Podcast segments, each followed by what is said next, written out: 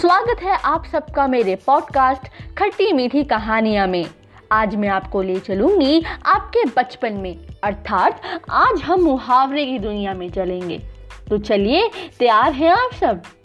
पहला मुहावरा, आंख का तारा होना यानी बहुत प्रिय होना, जैसे हर माँ के लिए उनके बच्चे होते हैं। वो अलग बात है कि कभी कभार पिट भी जाते हैं, कभी जूते से तो कभी डंडे से। बढ़ते हैं अगले मुहावरे की ओर, जो है आग में घी डालना।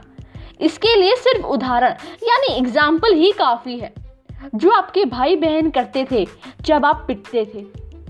अगला मुहावरा है अंगूठा दिखाना। इसके लिए भी केवल उदाहरण ही काफी है। जब आप अपने भाई बहन को कोई काम कहें तो वो आपको क्या कहते हैं, समझ गए ना? ओके, अब आशा करती हूँ कि आपको यह बैक टू बेसिक्स की सीरीज की शुरुआत अच्छी लगी। कि अगर अच्छी लगी तो मेरे चैनल को फॉलो और शेयर ज़रूर करें। धन्यवाद।